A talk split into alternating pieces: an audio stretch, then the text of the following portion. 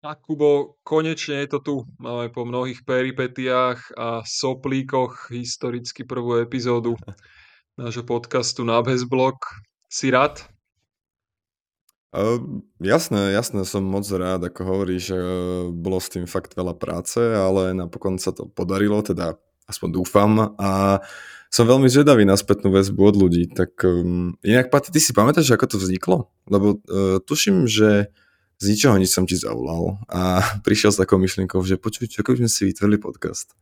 A ty si na to samozrejme sebe prirodzeným spôsobom reagoval, ktorý asi nie je publikovateľný.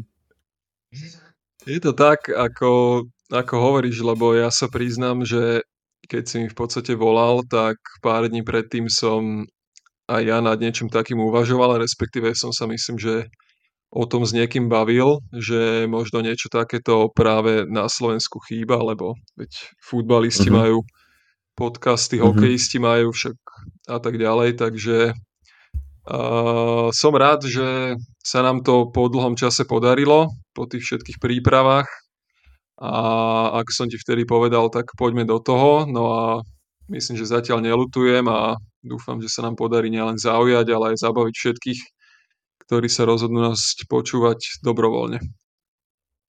Uh, tak uh, to samozrejme uvidíme. Každopádne, uh, ako sme už čo to naznačili na našom Instagrame, uh, našim hosťom v dnešnej, teda historicky prvej epizóde uh, nášho podcastu na Bezblok bude legionár z Grécka, reprezentačný univerzál a aj keď teda v tomto roku asi v národnom drese neuvidíme, Uh, sex symbol mnohých žien, ale predovšetkým trojnásobný volejbalista roka. Nikto iný ako sám Peťo Michalovič. Takže poďme na to. Na podaní Jakub Ihnat. Teraz vynikajúce Ihnatové skrátené podanie. Dáva Tomáš Patúc. Cíti najmä na Tomášovi Patúcovi, ako ide z neho energia, ako veľmi chce. Na bezblok prvý slovenský volejbalový podcast s Jakubom Ihnátom a Tomášom Patúcom.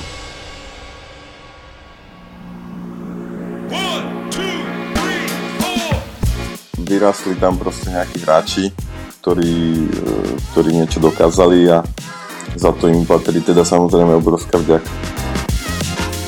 Bol to taký krok do veľkého volejbalu, dá sa povedať. To už to už vtedy sa mi to zdalo moc rýchlo a hovoril, no že teraz si dám rých, rýchlejšiu nahrávku, tak to. Když smečeš do síte, nemôžeš hrať volejbal. Áno, bola to taká ruská previdza, ale s tým rozdielom, že som to v podstate od nich ani nejak nevymáhal.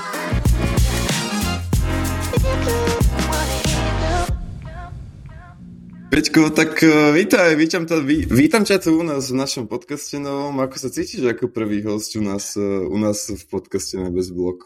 Ďakujem chalani, ja si to veľmi vážim, uh, že ste ma vybrali ako prvého hostia a budem sa snažiť vytvoriť čo najlepší obsah pre vás. no, to, no to dúfame. My asi nervózni trochu, priznaj sa. Uh, e, myslím si. Už uh, mám niečo za sebou aj nejaké rozhovory s novinármi a podobne, takže necítim sa nervózny, ale ďakujem ale za toto, otázku. Počkaj, toto není obyčajný rozhovor s novinármi, toto je... Nebojíš sa, čo sa ťa budeme pýtať, lebo my sme si ako pripravili na teba nejaké habaďúry riadne.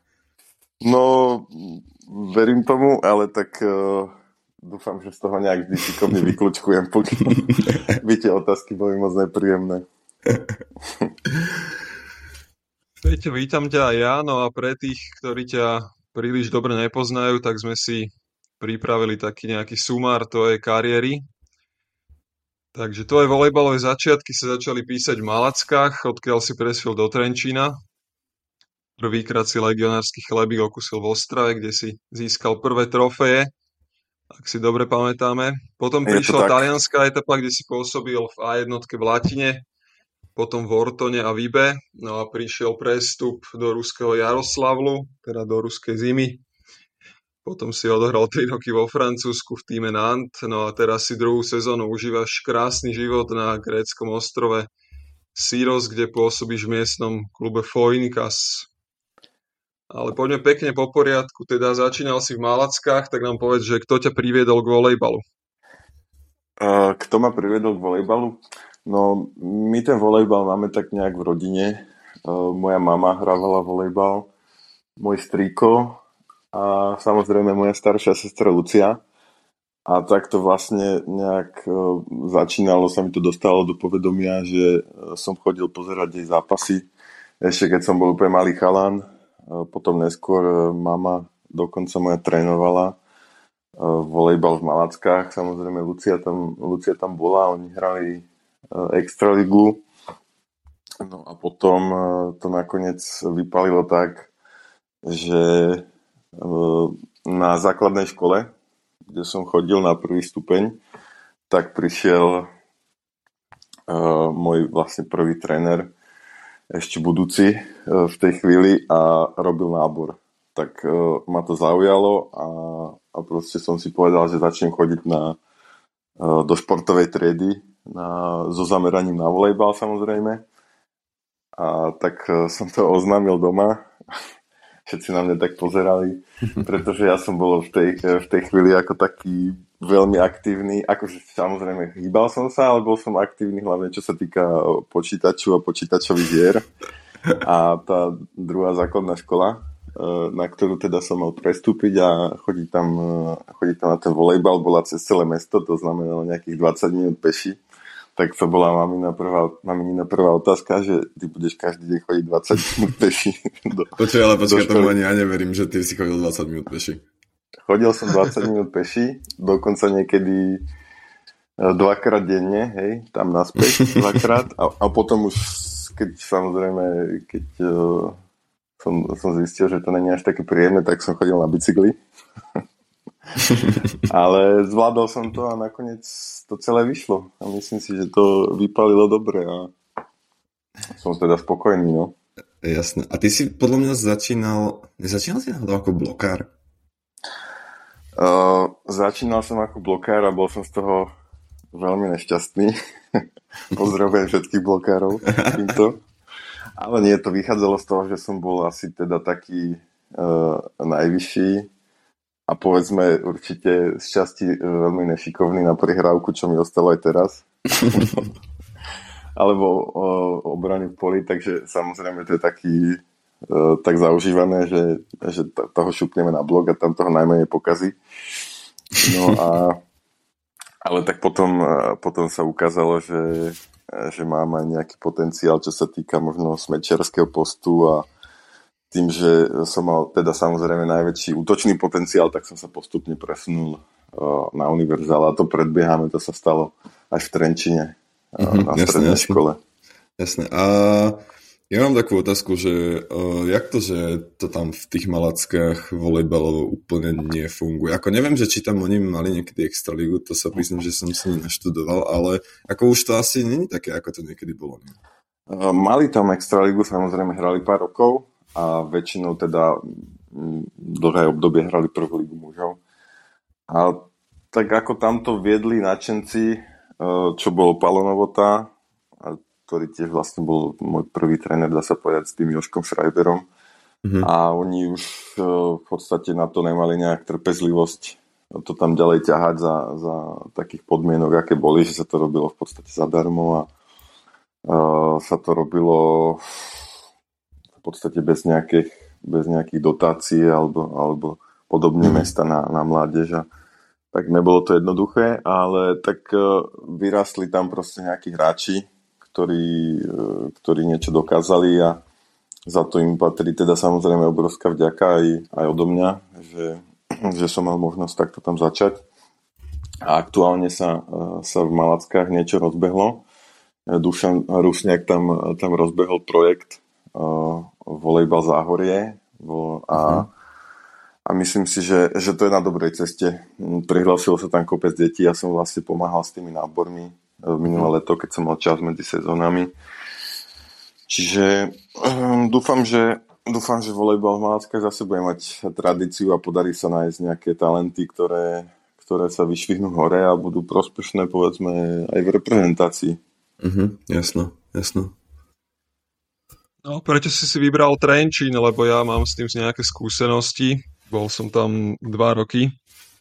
A čo na to hovoríš vlastne na celú tú na celú tú prípravu, na to fungovanie CTM, ale podľa mňa akože dosť tam za tej mojej éry chýbal povedzme nejaký kondičný tréner alebo niekto, kto by sa venoval tým chalanom aj v posilke a potom z toho vzniklo vlastne to, že Filip Gavenda, povedzme Šimon Krajčovič a títo chalani, som tam s nimi bol, tak doteraz majú dosť výrazné problémy, akože s chrbátmi, s kolenami a tak ďalej.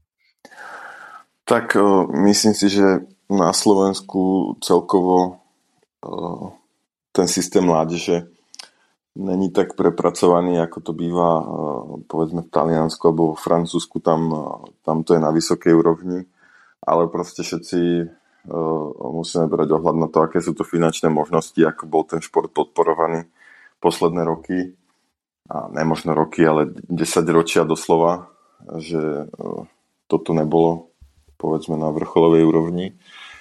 Ale v tom, čo tu je na Slovensku, tak tam boli najlepšie podmienky a ľudia sa snažili a, a proste vychádzalo to, vychádzalo to tak, že, že som sa rozhodol preto, lebo kopec hráčov, čo bolo v tej dobe v reprezentácii alebo v zahraničných ligách, tak vyšli z Trenčína. A, a to, je, to, bolo, to bolo zásadné pre mňa, no, že, že vyhľadať čo najlepšie podmienky a myslím si, že v, v tej dobe tam, tam boli tréneri, ktorí mi určite mali čo ponúknuť. A, a Ty si tam, tam vlastne pod kým hral vtedy? Vtedy tam trénoval Ivan Hadlovský a Michal Bela. Takže oni sa tam nejak doplňali a mali tam, vlastne oni boli ako aj kondiční tréneri. A ešte, ešte tam bol aj uh, uh, Joško Socha a Jasne. pomocník uh, Larci Bruch, takže, takže bolo tam kopec ľudí, ktorí sa snažili. absolútne. Hej. No a čo sa týka tejto súčasnej doby, tak uh, si myslím, že uh, nový prezident federácie Marek Rojko sa sa bude veľmi snažiť a urobí maximum preto, aby sa zlepšovali podmienky na všetkých frontoch, aj čo sa týka Trenčinu a celkovo výchovy mládeže. Myslím si, že to je jeho priorita, takže vidím, vidím to tak, že určite to prinesie svoje ovocie. Ale ako myslím si, že celkom rád spomínaš na tie časti v Trenčine, nejak. S kým si tam vlastne hrával vtedy? Ja som tam hrával, eh, to bola generácia eh, ročníky 89-90 a väčšina hráčov teda vlastne už, už nepôsobí. Teda ešte tam boli niektorí mladší, povedzme... Uh, a Pek tam Filip, bol, nie? Tuším s tebou. Hej, Peťo Minarčík, uh, Buffy, Filip Algu tam bol. Čiže niektorí hráči, takto čo sme tam nejak spolu fungovali, ešte aj uh, Tomáš Halanda, čo by som jasné, povedal. Jasné. A z, tej, z, tej, z tých mojich ročníkov tam vlastne boli, bol ten kopec talentovaných hráčov, ale tí sa nakoniec tak nejak rozhodli, že že pôjdu do osobného pracovného života. Napríklad uh, môj veľmi dobrý kamarát uh, Matej Herich, napríklad, mm-hmm. alebo Lubo, Lubo Múka, uh, Maťo Zelený. To boli všetko super hráči, ale nakoniec sa rozhodli uh, pre niečo iné. S Maťom Herichom, s tým som si aj kopec uh, preskakal v beach volejbale. Áno, boli na, na tých uh, majstrovstvách Európy a podobne. Takže tam je kopec zážitkov a určite spomínam, spomínam len v najlepšom. My sme boli super kolektív a celkovo nielen volejbalisti, ale na tom internáte bolo veľmi veľa fajn ľudí a aj čo sa týka našej triedy, mal som veľmi, veľmi dobrú triednu, ktorá už bohužiaľ není medzi nami, pani Ducka a fakt spomínam na tie, na tie roky len v tom najlepšom. Uh-huh, uh-huh, jasné. A inak uh, taký uh, skok trošku, ty vieš že že máš svoju vlastnú internetovú stránku? Uh, moju internetovú stránku, čo teraz myslíš konkrétne? No počkaj, normálne si dáš, že... Počkaj, ako to je? buď michalovič.net alebo áno, peč... to, to, áno, myslíš toto. No samozrejme, áno. to sa stará. Ja počkaj, ty máš ešte nejakú inú, hej? Nie, nie, nie. Nemám žiadne internetové stránky. A to, to je práca môjho otca, ktorý je vlastne nadšenec do, do, takýchto, do takýchto detailov, do takých štatistík. A tam, uh, tam vlastne robil súhrn uh, všetkých mojich, sa snaží do detailu súhrn všetkých mojich štatistík a proste mm-hmm. sezón a týchto vecí. a on dokonca spísal uh, aj takú, akože dá sa povedať, knihu a tam, tam je to všetko, áno, áno, všetko áno. uvedené a on robí, on bol vlastne uh, 10 bojár, hej, a on, Mhm. takto, on takto zbiera dáta, kontaktuje ľudí a robí aj atletické štatistiky, historické štatistiky a, Mhm. a proste toto je jeho hobby, no a tým pádom ako, teda, uh, určite všetkým odporúčame, uh, aby sa na to pozreli, lebo je to veľmi zaujímavé. Tak uh, on to tam tuším pomenoval ako kroniky. áno, presne a tak. tuším, že tam má aj Luciu, myslím. Hej, hej, nemýlim. Je tam kopu Áno. foto, Aj Moniku. fotografií. Áno, Aj áno. Moniku, áno, áno, aj Moniku tam má. No akože uh, hrozne sa mi to páčilo, vôbec som o tom nevedel a keď som si potom čítal, že kto za tou stránkou je, tak až potom som vlastne našiel, že, že to robí tvojho syna. Áno, presne tak, takže všetci, ktorí by ste chceli, tak sa tam môžete ísť kľudne pozrieť a nájdete tam nejaké zaujímavé informácie.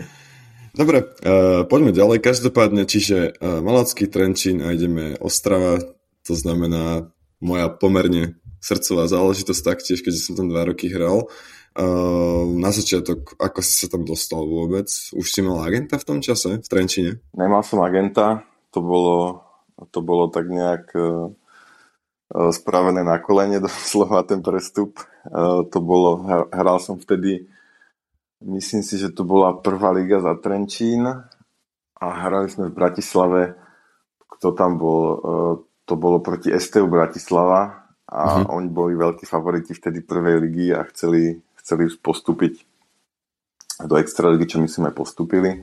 A vtedy som tam zahral nejaké extrémne, to boli dvojzápasy a zahral som tam nejak extrémne e, dobre a darilo sa mi a tam e, v tej dobe hral e, Gogo Fiala, ktorý mal kontakty na Ostravu a povedal, že, že proste určite by som mal ísť hneď do zahraničia, vôbec by som nemal ostávať na Slovensku. A že on ma skontaktuje s manažérom e, Tomášom Zedníkom a proste, že by sme sa mali nejak dohodnúť a ísť tam, ísť tam na skúšku. Takže som tam išiel e, za nejaký ten mesiac, keď som mal voľno na skúšku. E, Vtedy tam bol ešte ešte e, dokonca Juraj Zaďko, s ktorým som tak už nejak v Malackách, on, bol, on hral Extraligu v Malackách, tak tam som sa párkrát ukázal na tréningoch vtedy, keď e, som zrovna bol doma a nebol som v Trenčine, takže my sme sa tak už nejak poznali a, a nakoniec boli so mnou teda spokojní a vlastne došiel Tomáš Zedník k nám domov do Malaciek a sme aj s, aj s už teda nebohým uh, trénerom Tomášom, ktorý ma trénoval prvý rok a sme sa teda dohodli na extrémne, nakoniec extrémne dlhej zmluve na 4 roky. ale tak... Čo by si už nikdy neurobil, čo by som, predpokladám. to by som už neurobil, ale nakoniec teda ten štvrtý rok to predbieham, ale jasné. na to budú, e- sú extrémne dobré spomienky, takže myslím si, že môžem byť s týmto veľmi spokojný a takže toto bol, toto bol môj prestup do Ostravy. No a pamätám si, že, že som prišiel na tie tréningy alebo ešte na tú skúšku a som bol zvyknutý hrať len také vysoké lopty a Ďuri Zaďko mi to tam začal strieľať a ja som vôbec nevedel, nevedel, ako sa na to mám rozbehnúť. A on hovoril, že no, to už, to už vtedy sa mi to zdalo moc rýchlo. On hovoril, no, že teraz si dám rých, rýchlejšiu nahrávku, tak som na neho pozeral, že čo to má znamenať. že som vôbec si to nevedel načasovať, no tak to boli také začiatky, ale však človek sa na to rýchlo adaptuje a tým, že som bol medzi takými skvelými hráčmi, tak som rýchle zase sa zlepšoval, vyrastol a Mhm. a ten úvod bol taký, taký divoký, ale o to, o to, to bolo, o to, to bolo rýchlejšie a také zaujímavejšie. No. Počúvate na Bezblok, volejbalový podcast s Jakubom Ihnátom a Tomášom Patúcom. No ale ešte predtým, ako sa dostaneme k tejto uh, zlatej bodke tvojej v Ostrave, tak mňa by zaujímalo, uh, ja si spomínal na svoju prvú sezónu v zahraničí, uh, tak by, ma zaujímala tá tvoja v tom slova zmysle, ako si sa vyrovnával s tým tlakom, ktorý prišiel, lebo predsa len v podstate si nehral ani extraligu na Slovensku, prišiel si do zahraničia, kde ťa nevolajú preto, lebo potrebujú niekoho do 12, ale väčšinou tých legionárov berú preto, pretože tam majú hrať, majú tam dávať body, majú nejakým spôsobom uh, pomôcť tomu týmu nadpriemerne, by som povedal. Uh, ja by som to tak ešte rozdelil. Ona tá, samozrejme bola to prvá legionárska sezóna, ale ešte by som potom podotkol, že, že druhá legionárska sezóna sa dá povedať, že bola potom v Taliansku, lebo, lebo Česko sa dá považovať také, že mm-hmm. to je viac menej ešte súčasť okay. domova, je to blízko. Hej, taký medzikrok, ale samozrejme boli tam nejaké, nejaké tlaky. Ale ešte by som chcel podotknúť, že, že, náš, že mňa tam nejak uh, Tomáš Zedník trošku napálil, lebo, lebo keď som podpisoval zmluvu, tak mi bolo povedané, že budem druhé účko, že ostáva Mutis, alebo teda, že tam bude niekto podobných kvalit, čo vtedy bol jedno akože považovaný za uh, Radek Motis za jedno najlepších účok v Česku. Mm-hmm. No a aj som podpísal nakoniec takú sumu na druhé účko. A, a dopadlo to tak nakoniec, že mi povedali, no tak prvé účko nemáme, šetríme, budeš hrať. No, tak som bol mm-hmm. tak hodený do vody, čo bolo určite fajn pre mňa. A tým, že som tam mal výborných spoluhráčov, vlastne na čele s, s Ďurom Zaďkom, tak uh, som, som nakoniec hral za začiatku dobre, by som povedal. Potom síce som mal takú krízu, uh, že to na mňa nejak dolahlo, ale myslím si, že to bola úspešná sezóna. A dokonca si pamätám, že my sme tam mali nejakú víťaznú sériu, tuším nejakých 10, 10 zápasov po sebe sme vyhrali, čo asi mm-hmm. nikto neočakával, keď som tam bol jak nováčik na očku, čo som mal byť teda najdôležitejší útočný hráč a, a síce nebolo to vždy ideálne, ale myslím si, že som tak predčil očakávania, čo odo mňa boli. Takže som sa tam rýchlo takto adaptoval a potom už sa to len zlepšovalo samozrejme. Jasné, jasné. No lebo teda keď sa vrátime k tej poslednej sezóne v, v Ostrave, to je, kedy ste teda, myslím si, že pomerne senzačne vyhrali titul. A, tak my sme sa vtedy uh, ešte nie úplne ako dobre poznali, ale pamätám si, ako sme sa stretli na Draždiaku v lete vlastne po, um, po tejto sezóne zlatej. A sa tam ako ľudia pýtali, že no tak čo, tak gratulujem, vyhrali ste titul a tak ďalej. Ty, že ako áno, jasne, super, ale že ťa všetko boli, že si proste brutálne zničený, že ja si vlastne pamätám, že proste gro tých uh, nahrávok išlo na teba, že ty si mal proste kvantum nahrávok každý zápas, ale v podstate si to tam viac menej sám vybuchol. No to bola pravda, že, že som, ja som mal počas celej tej mojej uh, kariéry, čo bola v Ostrave, alebo teda aj v reprezentácii v tej dobe, keď som bol tak som mal problémy s ramenom a bolo to také ako na húpačke, no, že chvíľu OK, chvíľu zle a nevedel som, nemal som skúsenosti, nevedel som, čo mám robiť. Potom v tej, v tej majstrovskej sezóne mi veľmi pomohol uh, fyzio, ktorého vlastne našiel tréner Smejkala, bol hádzaná rok vtedy, pán Zdeněk Gučan. Áno, ten, ten je tam doteraz, ten je veľmi hej, dobrý, ten im nepomáhal. Ten, ten je veľmi dobrý a teda ten mi tak pomohol, že, že, som, že som to rameno mal viac menej OK a mohol som hrať naplno, čo sa teda potom ukázalo, to bolo vidieť.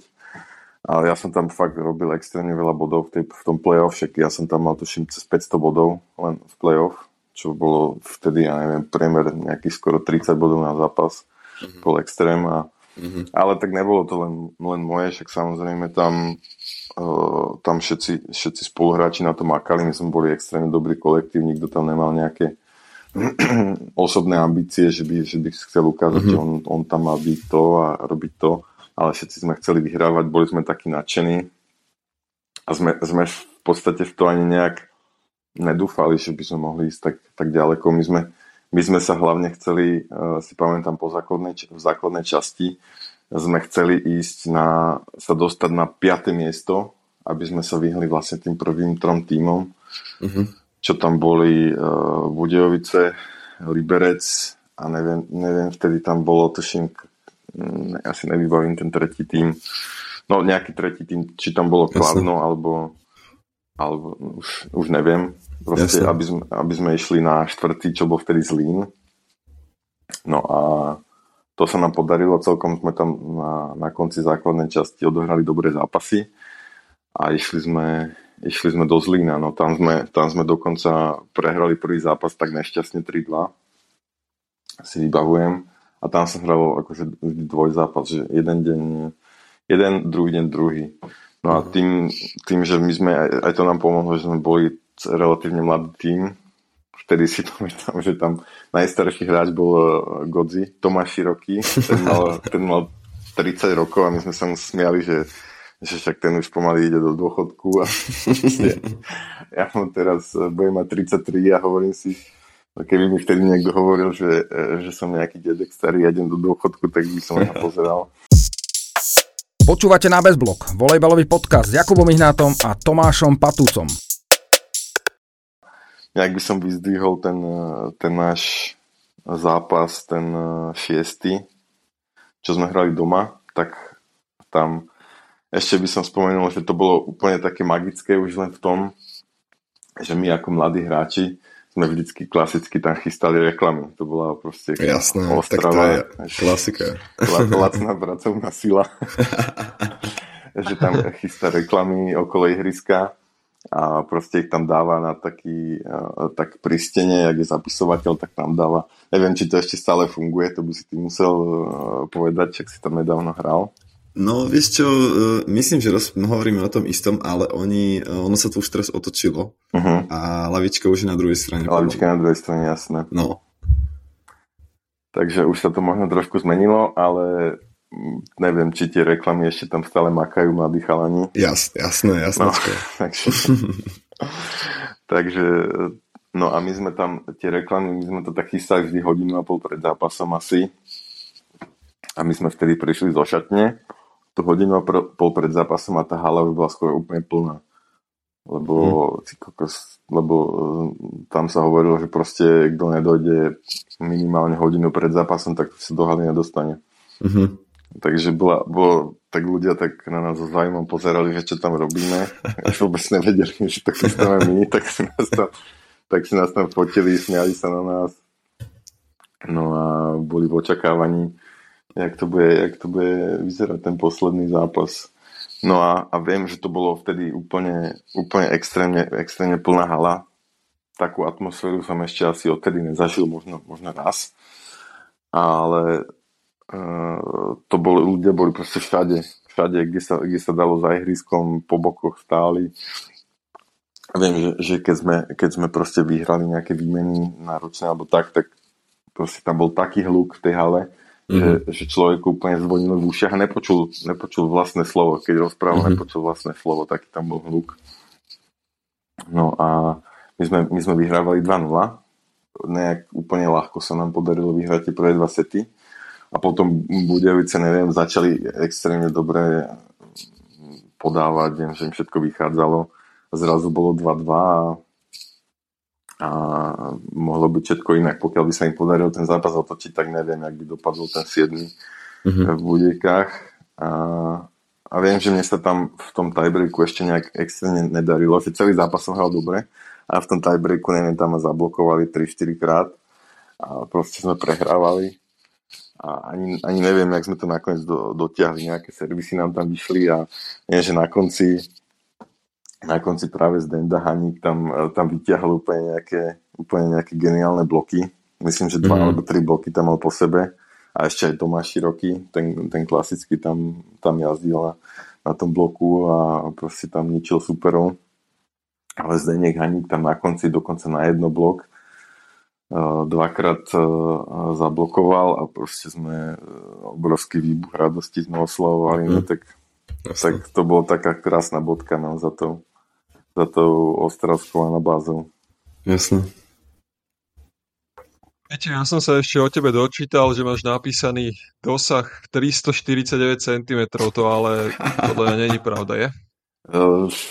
Ten dosah bol písaný ešte asi, keď som odchádzal z Trenčína, alebo teda nikdy som to nejak neskúmal, nemenil, ale viem, že som, že som skočil, myslím, že raz keď sme to merali niekedy, tuším v Taliansku, tak 360, ale ako není to podľa mňa podstatné, lebo sú ľudia, čo skáču oveľa viac a hrajú lepšie, alebo hrajú horšie a sú ľudia, čo skáču oveľa menej a hrajú tiež lepšie alebo horšie. Takže ono to není podstatné, kto ako skáče, ale kto je ako efektívny a, a ako celkovo, celkovo útočí a čo dáva tomu družstvu. No. Takže je to, neviem, musel by som to odmerať, ale teraz na konci sezóny by som to radšej nemeral, lebo, lebo sme takí zdecimovaní. To by bolo 330. A, áno, áno. Teraz možno ani to nie, lebo som e, ešte stále v posteli a asi pred hodinou som sa zobudil. No. Takže no a je pravda, že máš nižší dosah z miesta ako Kubo Ihnat? Áno, je to pravda. Ja mám... Áno, je to oficiálne. ja mám veľmi krátke ruky. Dá sa povedať, že, že Kubo Ihnat, ktorý je, koľko ty máš, 190? 191. 190, OK. Nechcem ti ubrať ten centimeter.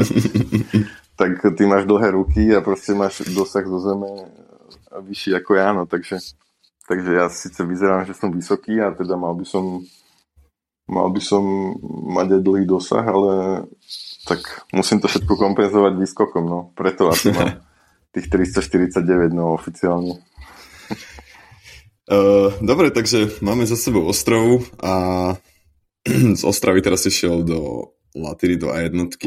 No, Hej. celkom skok, nie?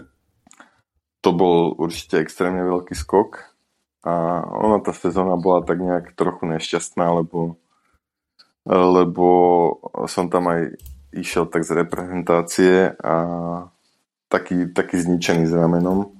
Mm-hmm. A mhm. samozrejme tam proste keď niekto ide do takéhoto klubu, tak e, tam nikoho nezaujíma, že či má nejaký niekto problém. Ono možno, keď už ten hráč má niečo za sebou, má nejaké meno a vedia, že čo, čo od neho môžu očakávať a, a proste má niečo odohraté v takejto kvalitnej lige, tak sa o neho, tak sa o neho postarajú a proste vedia, že OK, že je to nejaká investícia do budúcna. Ja som tam podpísal na 3 roky došiel som tam v takom stave, že, že som mal veľk, veľký problém hrať. No a oni tak nejak proste videli, že, že to není dobré a mal som tam byť teda naj, najviac útočiaci hráč, mal som to brať na seba, teda aj keď som bol nováčik a mladý, ale tak bol som tam braný ako prvé účko. Tak oni samozrejme uh, sa ma chceli zbaviť.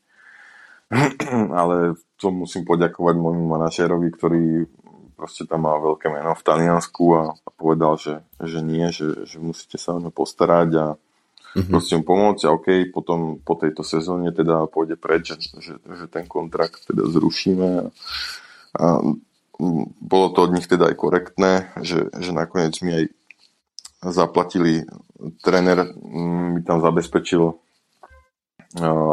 najlepšieho doktora, čo sa týka ramena v Taliansku, Porcelliniho a, a on tam spolupracuje s jednou fyzioterapeutkou, Elisou de Santis a poslali ma tam k ním do Forli. Išiel som tam asi na, na týždeň, na týždeň a pol a proste len som tam rehabilitoval. Mhm.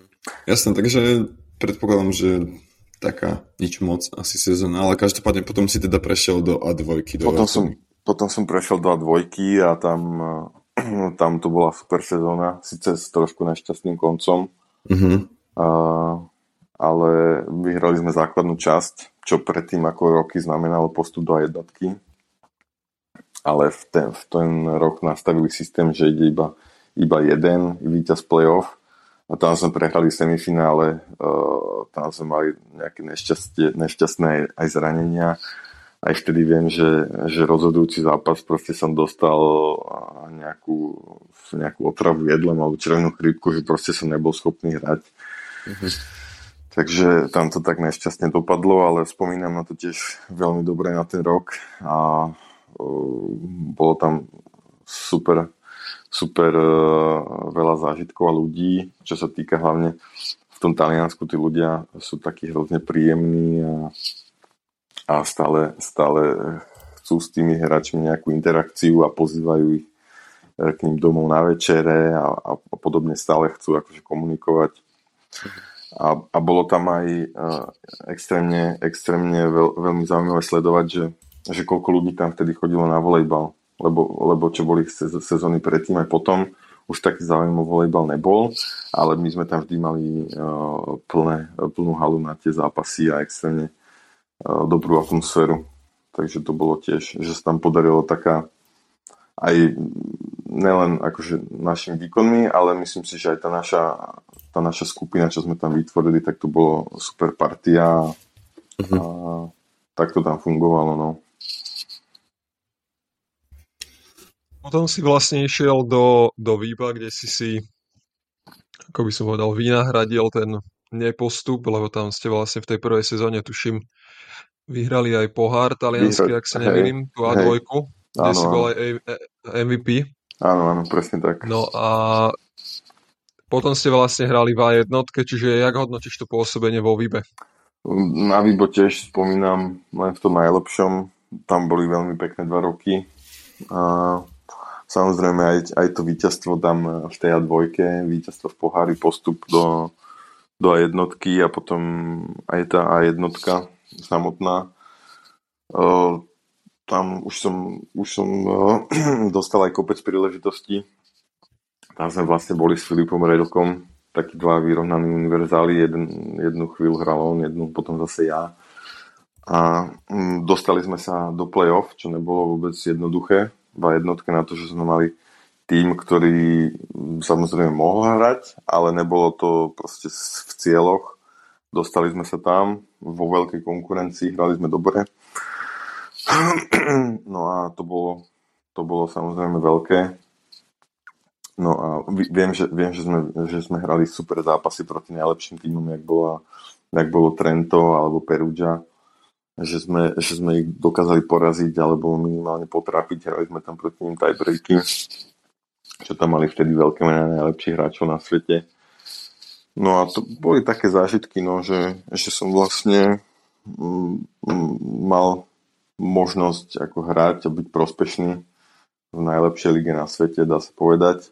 A aj, aj čo sa týka samozrejme tej, tej Kalabrie, tam to je na juhu v Taliansku, Vibo a má to takú atmosféru južanskú, samozrejme ľudia sú tam takí uvoľnení a veľmi priateľskí a mal som tam kopec, našiel som tam kopec známych, ktorými som v kontakte doteraz a vlastne sme tam trávili aj kopec času na, na rôznych večeriach e, spolu a čo spomínam, že som veľakrát došiel domov v takom stave, že som, som pomaly nemohol ešte 3 hodiny zaspať, lebo som len ležal a musel tráviť.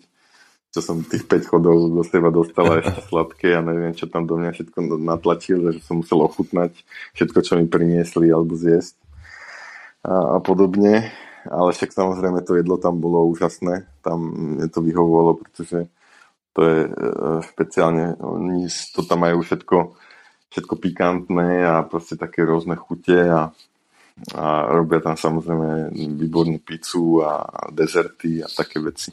Takže tam som si to užil do sitosti takýchto, takýchto špecialit. Tom si sa vlastne rozhodol pre Rusko. Po, predpokladám, že tam zohrali rolu asi aj peniaze. Išiel si tam s Filipom Hábrom vlastne do Jaroslavlu. Uh-huh. Ale tá sezóna nedopadla asi podľa predstav úplne. Uh, Áno, samozrejme, išiel som tam hlavne kvôli, kvôli finančnej stránke, však to vie každý, že tam, tam platia dobre a chcel som si vyskúšať, ako to tam, ako to tam funguje. Tá Ruská liga vlastne konkurovala talianskej, čo sa týka kvality a bol tam aktuálne vtedy najlepší tým na svete Kazaň, takže človek si proti ním chcel samozrejme zahrať a vyskúšať si, ako to tam, ako to tam je. A, no, čo sa týka zázemia klubu a týchto vecí, tak to som tam bol spokojný, som sa nemohol sťažovať, akurát e, bohužiaľ tréner tam bol doslova taký e, klasický e, v vodovkách sovietský štýl, že, že proste hráčov zničiť a, a, a zdeptať a kým sa nebudú cítiť, že sú úplne, sú úplne dole, že nemusia ísť až na e, zahranice svojich možností, tak to ne, nemôže fungovať. Tak bohužiaľ takto tam bolo celú sezónu, no a to si myslím, že nás dostávalo veľmi dole. No lebo z hľadiska, z hľadiska toho, ako o, tých tréningov, to bolo niečo, čo ma zaujímalo, že či tam akoby fungoval taký ten rúsky štýl, alebo tá rúska škola, o ktorej sa hovorí, že ja neviem, tie tréningy mali 2,5-3 hodiny za každým. A... Určite, boli určite dlhé. Ale samotný tréning ako nebol špatný, ten, uh, myslím si, že ten tréner mal taký cit pre, pre cvičenia, dávalo to zmysel, len to bol hrozne veľký objem a skákalo sa proste ráno, každý deň v podstate po posilovni sa išlo do haly ešte a nebol tam v podstate čas nejak na oddych a tým, že sme tam mali veľa cestovania, náročného cestovania, tak sme boli tak nejak z toho zničení a, ale myslím si, že aj to, ako viedol zápasy, tak nebolo, nebolo vôbec mm-hmm. ideálne, že, že tam nedával nejaké informácie, čo by sme mali robiť, len tam kričal po hráčoch a, a hlavne si tam našiel nejaké svoje obete, takých tých mladých chalanov, ktorých tam úplne zničilo psychicky doslova a my sme mali potenciál na to, na to hrať o postup do play-off. Povedzme tak, ako sa nám to podarilo v Taliansku, tak sme mali tým aj, aj tam. Ale nakoniec to teda samozrejme dopadlo tak, že sme museli hrať play-out, čo sme, čo sme nechceli, ale tak o, museli sme, no a, a to, to sme zvládli našťastie to playout, takže aspoň, aspoň to bolo tak, že sme ich udržali. A čo to cestovanie inak vlastne, ako to tam vyzeralo, lebo predpokladám, že všade sa chodil lietadlom, cestoval sa x hodín. Všade sa chodilo lietadlom a všetky týmy viac menej tam mali letiska pri sebe. My sme mali nevýhodu toho, že sme boli relatívne, čo sa týka vzdialenosti v, Ruska, v Rusku, blízko Moskvy, takže tam bolo vlastne len také maličké letisko v Jaroslavy, ktoré používali teda hokejisti, čo tam mali samozrejme svoje lietadlo. Uh-huh. Ale my sme chodili do, do Moskvy autobusom, čo bolo nejaké, nejaké skoro 4 hodiny, teda pol hodiny. A samozrejme bolo treba uh, brať ohľad na to, že v Moskve boli niekedy obrovské problémy s dopravnou situáciou Čiže mm-hmm. tam boli kolóny, tak my sme museli reálne ísť aj 7-8 hodín pred odletom sme museli ísť na letisko. No a potom, potom tam boli proste dlhé lety niekedy, proste, ja neviem, 4 hodiny s časovým posunom, 3-4 hodiny, keď sme išli do Kemerova napríklad, tak sme chodili, tak sme chodili 2 dní dva dní pred zápasom, niekedy sme leteli na noc, leteli sme cez noc, došli sme niekedy nad ránom. Tak celý ten, celý ten nasledujúci deň bol človek taký zničený ako nejaký zombík, len tak pospával, no tak to nebolo ideálne. Ale, ale tým, že to teda mal potom ten nasledujúci deň nejak na prípravu, tak sa to dalo zvládnuť, no ale takého cestovania tam bolo veľa. Takže človek to už mal celkom potom plné zuby, no a tešil sa tešil sa na koniec sezóny, no. Jasno. Dával si aj peniaze v keši? dostal som, dostal som aj nejaké ruble, áno.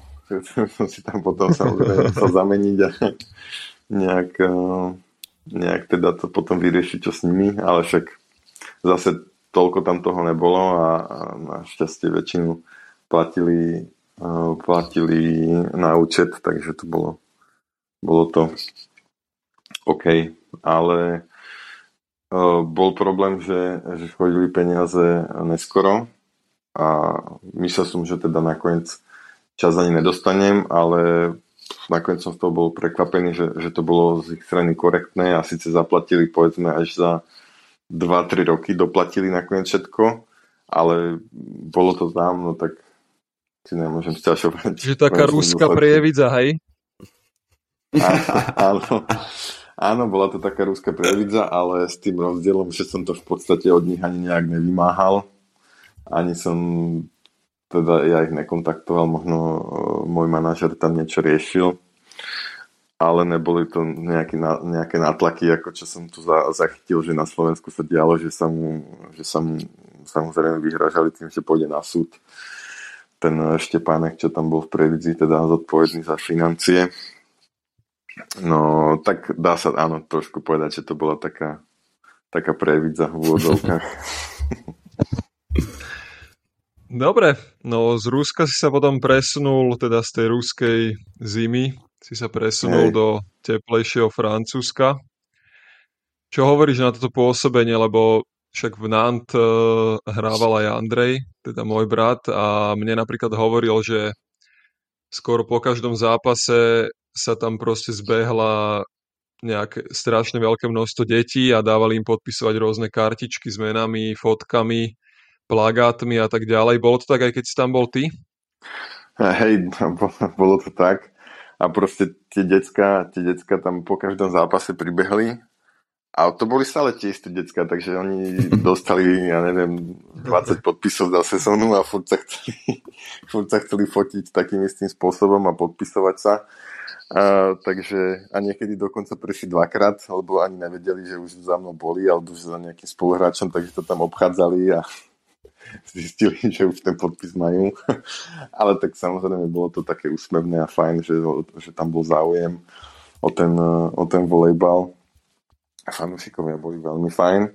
A čo by som povedal eh, v tom Francúzsku, tak eh, tam aj keď sa nedarí, tak, eh, tak tí fanúšikovia to nejak extrémne negatívne neprežívajú a hovoria, však na budúce vyhráme a, a podobne a nejak keď sa, keď sa prehralo, tak sa tam lebo tam proste sme išli vždy po zápase do, takej, do VIP sektoru, VIP sektoru a tam bolo samozrejme pripravené nejaké jedlo, boli tam sponzori a nejakí tí fanúšikovia, ktorí si uh, zaplatili VIP vstup a oni boli takí, že, že proste keď sa vyhralo, tak super a keď sa nevyhralo, tak, tak super, aspoň sa dobre najeme a vyhráme na budúce. A to, to by som tak vyzvihol, že, že mm, tam tí ľudia boli, boli fajn v tomto a nejak tam tých hráčov extrémne nehanobili, by som povedal, že to, to by som dal taký rozdiel v Taliansku, že, že proste tam, keď sa darí, tak, tak úplne sme tam hrdinovia, všetko super, sme najlepší a keď sa proste nedarí, tak, tak tam vedia byť takí nepríjemní tí fanúšikovia, no, že, že sú tam takí, takí horkokrvní doslova v tom Francúzsku. Čo sa týka tohoto, tak sú takí kľudnejší a podporujú tých, a tých hráčov, ten tým. A, a celkovo je to tam, to tam bolo také, také kľudnejšie oproti tomu samozrejme Rusku, kde som sa, kde som sa odkiaľ som prišiel a, a bol tam aj, aj tréner, s ktorým som nakoniec bol 3 roky a potom sme spolu išli aj sem do Grecka. Toto síce nedopadlo pre mňa šťastne, že ho vyhodili po pár mesiacoch. Ne úplne objektívne si myslím, ale tak, tak toto funguje. No a v tom, v tom Francúzsku teda to bolo, aj čo sa týka tých výsledkov, tým, že tam e, tá liga taká vyrovnaná, že proste všetky týmy majú nejaký podobný budget, čo je taký, by som povedal, svetový unikát, že vlastne aj ten posledný tým môže, môže prekvapiť prvého, alebo tie posledné týmy, keď, e, keď sa dostanú do formy, tak môžu mať víťaznú sériu. A e, počas, ak sa nemýlim, tej druhej tvojej sezóny v NAN, Uh, tá sa ti dosť podarilo, myslím si, že si bol najviac budúci hráč ligy, ak, sa nepam- ak, mm-hmm. si, mhm. ak si dobre pamätám. Ale tuším, že v lige sa vám vôbec nedarilo, ak, ak si dobre pamätám. Nie, nie, nie. Si, to, že bolo, to bolo... To bolo druhú sezónu, druhú sezónu, tam uh, sme sa uh, dostali, tam sme mali prvú časť trošku akože krízu, začiatok, čo som hovoril, že proste sa nám nedarilo, mm-hmm. ale potom sme sa rozbehli a práve, že sme mali nejakých 11 víťazných zápasov po sebe a, a cítili sme sa extrémne vo forme a si myslím, že mm-hmm. sme aj do toho play-off leteli e, dobre naladení, lenže to, bolo, to bol covidový rok, takže mm. nás to tam zastavilo samozrejme v marci, ako okay. všetko ostatné, celý svet sa zastavil, no a bohužiaľ jediné, čo človek riešil, jak sa dopraví domov a Jasno. Mal si, aj nejaké, mal si aj nejaké prémie za, za to, že si bol najviac budúci hráč ligy? Mm, nie, tam som nemal prémie.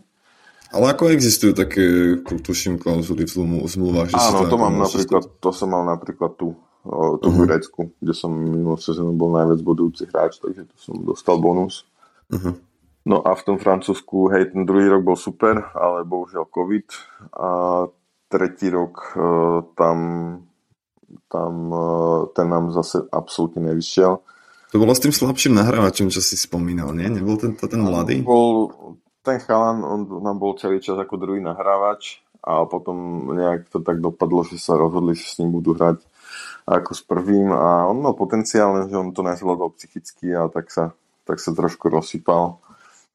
No a tým, že tam je to také vyrovnané v tom Francúzsku samozrejme, tak, e, tak sme hrali síce e, relatívne, myslím si, že vyrovnanie s každým, ale sa to tam mm-hmm. lámalo v závere, keď uh, tam to je samozrejme psychicky náročnejšie a spravili sa tam chyby, on tam spravil nejaké chyby, samozrejme aj ostatní hráči, veď nikto není neomilný, hlavne keď je taký tlak, že, že to musíme nejak mm, vykompenzovať a, a viem, že sme tam kopec zápasov proste tesne, nešťastne prehrali a to sa potom na nás podpisovalo, že, že tá nálada bola, bola dole a atmosféra bola zlá. Mm-hmm. sa ťažko potom z toho dostáva, no a nakoniec bol celkom úspech, že, že sme neskončili poslední a že sme mm-hmm. nešli do play-out, ale sme tam boli nejaký tretí odzadu. Počúvate na Bezblok, volejbalový podcast s Jakubom Ihnátom a Tomášom Patúcom.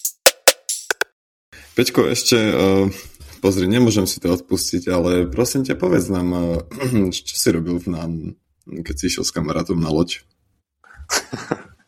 s kamarátom na loď. tam sme boli, tam sme boli traja. Uh, to som bol ja, Noda, Sergio Noda a Fedrici.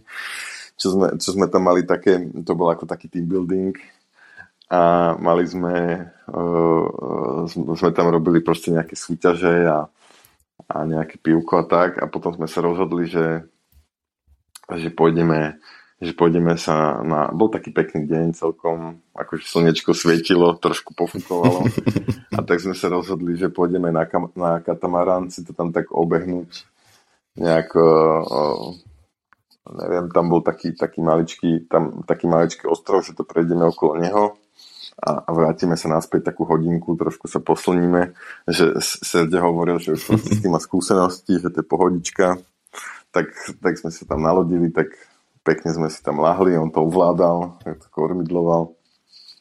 No, tak sme išli, išli, postupne akože začalo viacej už fúkať, ak sme boli ďalej, však, lebo to bol, tam je, tam je Atlantik, to je oceán, to nie je more. Jasne. No a, a tak sme sa dostali že k tomu ostrovu a tam sa otvoril ten oceán zrazu a proste začali tam byť obrovské vlny. A my sme sa teda snažili to nejak vymanevrovať, ale zrazu proste prišla tak, taká obrovská vlna. A úplne uh, ten katamaran otočilo na jednu stranu, ja som bol na tej strane, ktorá sa zdvihla akože hore. A bol som, ja neviem, proste vo výške 5 metrov a ma to vyhodilo. Úplne som letel, si pamätám, že som letel niekde ale som sa snažil proste nejak dopadnúť, aby som ne, ne, nespadol, nespadol na tú loď alebo, alebo niečo, tak som, som bol len rád, že som dopadol meko do vody. Potom som sa, potom som sa vy, vynoril a pozerám a, a katamaran bol naopak. No, a, a, zač- a voda bola samozrejme strašne studená, lebo tam síce bolo leto, ale tak ten oceán sa nezohreje. Uh-huh. Tak uh, sme vedeli, že je zlé, no a samozrejme nemali sme tam uh, žiadne, žiadne telefóny, nič. sme tam boli v plavkách a to je všetko. No a tam sme sa teda snažili nejak dostať na ten, na ten ostrov, lebo katamaran samozrejme nešiel otočiť, tam boli veľké vlny No a ten ostrov uh, proste uh, bol taký, taký uh, kamenný a boli tam také strašne ostré útesy.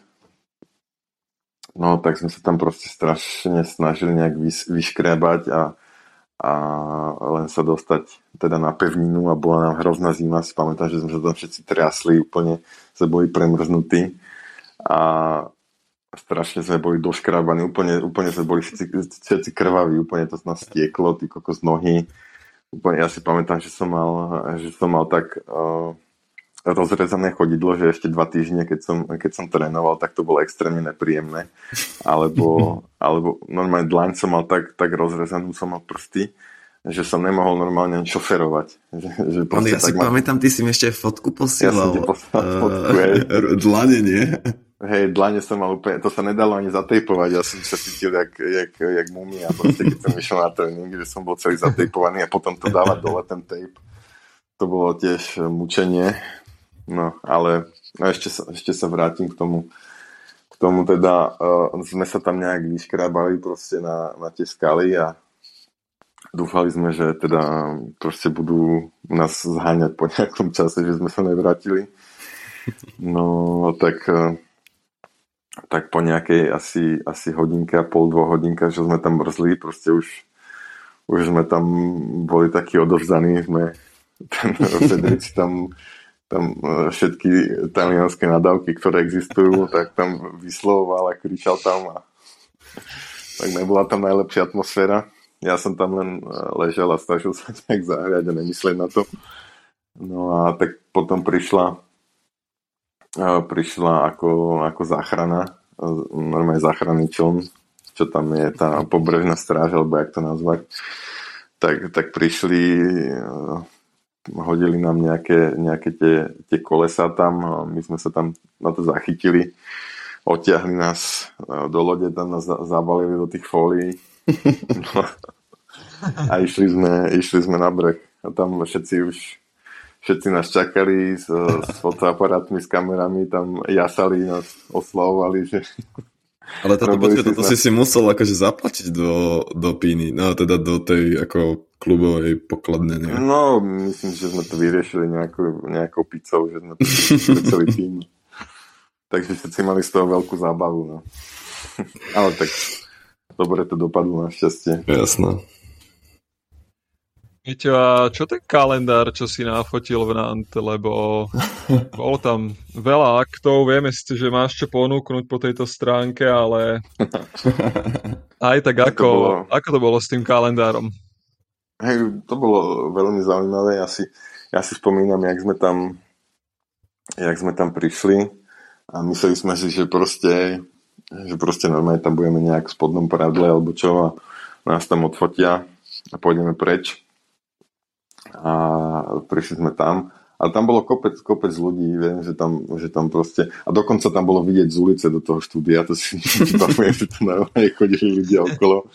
A tak tí francúzi sú, sú takí, že oni to nejak neriešia. A proste každý, každý mal pripravenú nejakú pozu alebo bola mu vybraná nejaká poza, čo má spraviť a jak ho, ho odfotia No a tak, tak sme tam prišli a povedali nám, no tak sa vyzlečte a proste poďte sa odfotiť a že, že jak, jak si sa vyzlečte. No že však vyzlečte sa tam, tam bolo, ja neviem, 5-6 ľudí, 4 ženy, fotograf, tak na nás pozerali, všetci nás tam skúmali samozrejme. tak sme sa tam post, postavili, spravili, spravili fotky a, a išli sme. Jediný, jediný, kto s tým mal nakoniec problém, tak bol tréner, ktorý sa odmietol vyzliecť ktorý sa odmetol vyzliec a sa tam, on bol Italian, tak sa tam, tak sa tam rozhorčilo, vykrikoval, čo to má byť, že on to nebude podstupovať. A, ale nakoniec teda to bolo zaujímavý zážitok a, a myslím, že ten kalendár sa podaril, mal veľmi dobrú odozvu a bola to taká propagácia klubu samozrejme a aj možno po finančnej stránke, že, že museli potom vlastne ho do, dokonca aj uh, nejak myslím dovyrobiť, že nebol dostatok, že sa to predávalo celú sezónu. Mm-hmm. No, takže malo to úspech samozrejme. A bolo to Jasne. aj zaujímavé po tejto stránke toho fotenia, že, že to nikto nejak neriešil, že tí ľudia tam boli zvyknutí asi na takéto veci, že tam majú stále nahých ľudí a bolo to pre nich normálne súčasť práce. Tak, vypočuli ste si historicky prvú epizódu podcastu na Bezblok, no a keďže nám to trvalo dlhšie, ako sme plánovali vplyvom tých všetkých vecí, ktoré sme tu už spomínali, tak túto epizódu sme rozdelili na dve časti. Uh, presne tak. A druhú časť epizódy s Peťom Michalovičom uh, si môžete vypočuť už o pár dní, takže zostaňte s nami a počujeme sa čoskoro. Čaute. Uh, naslyšenou.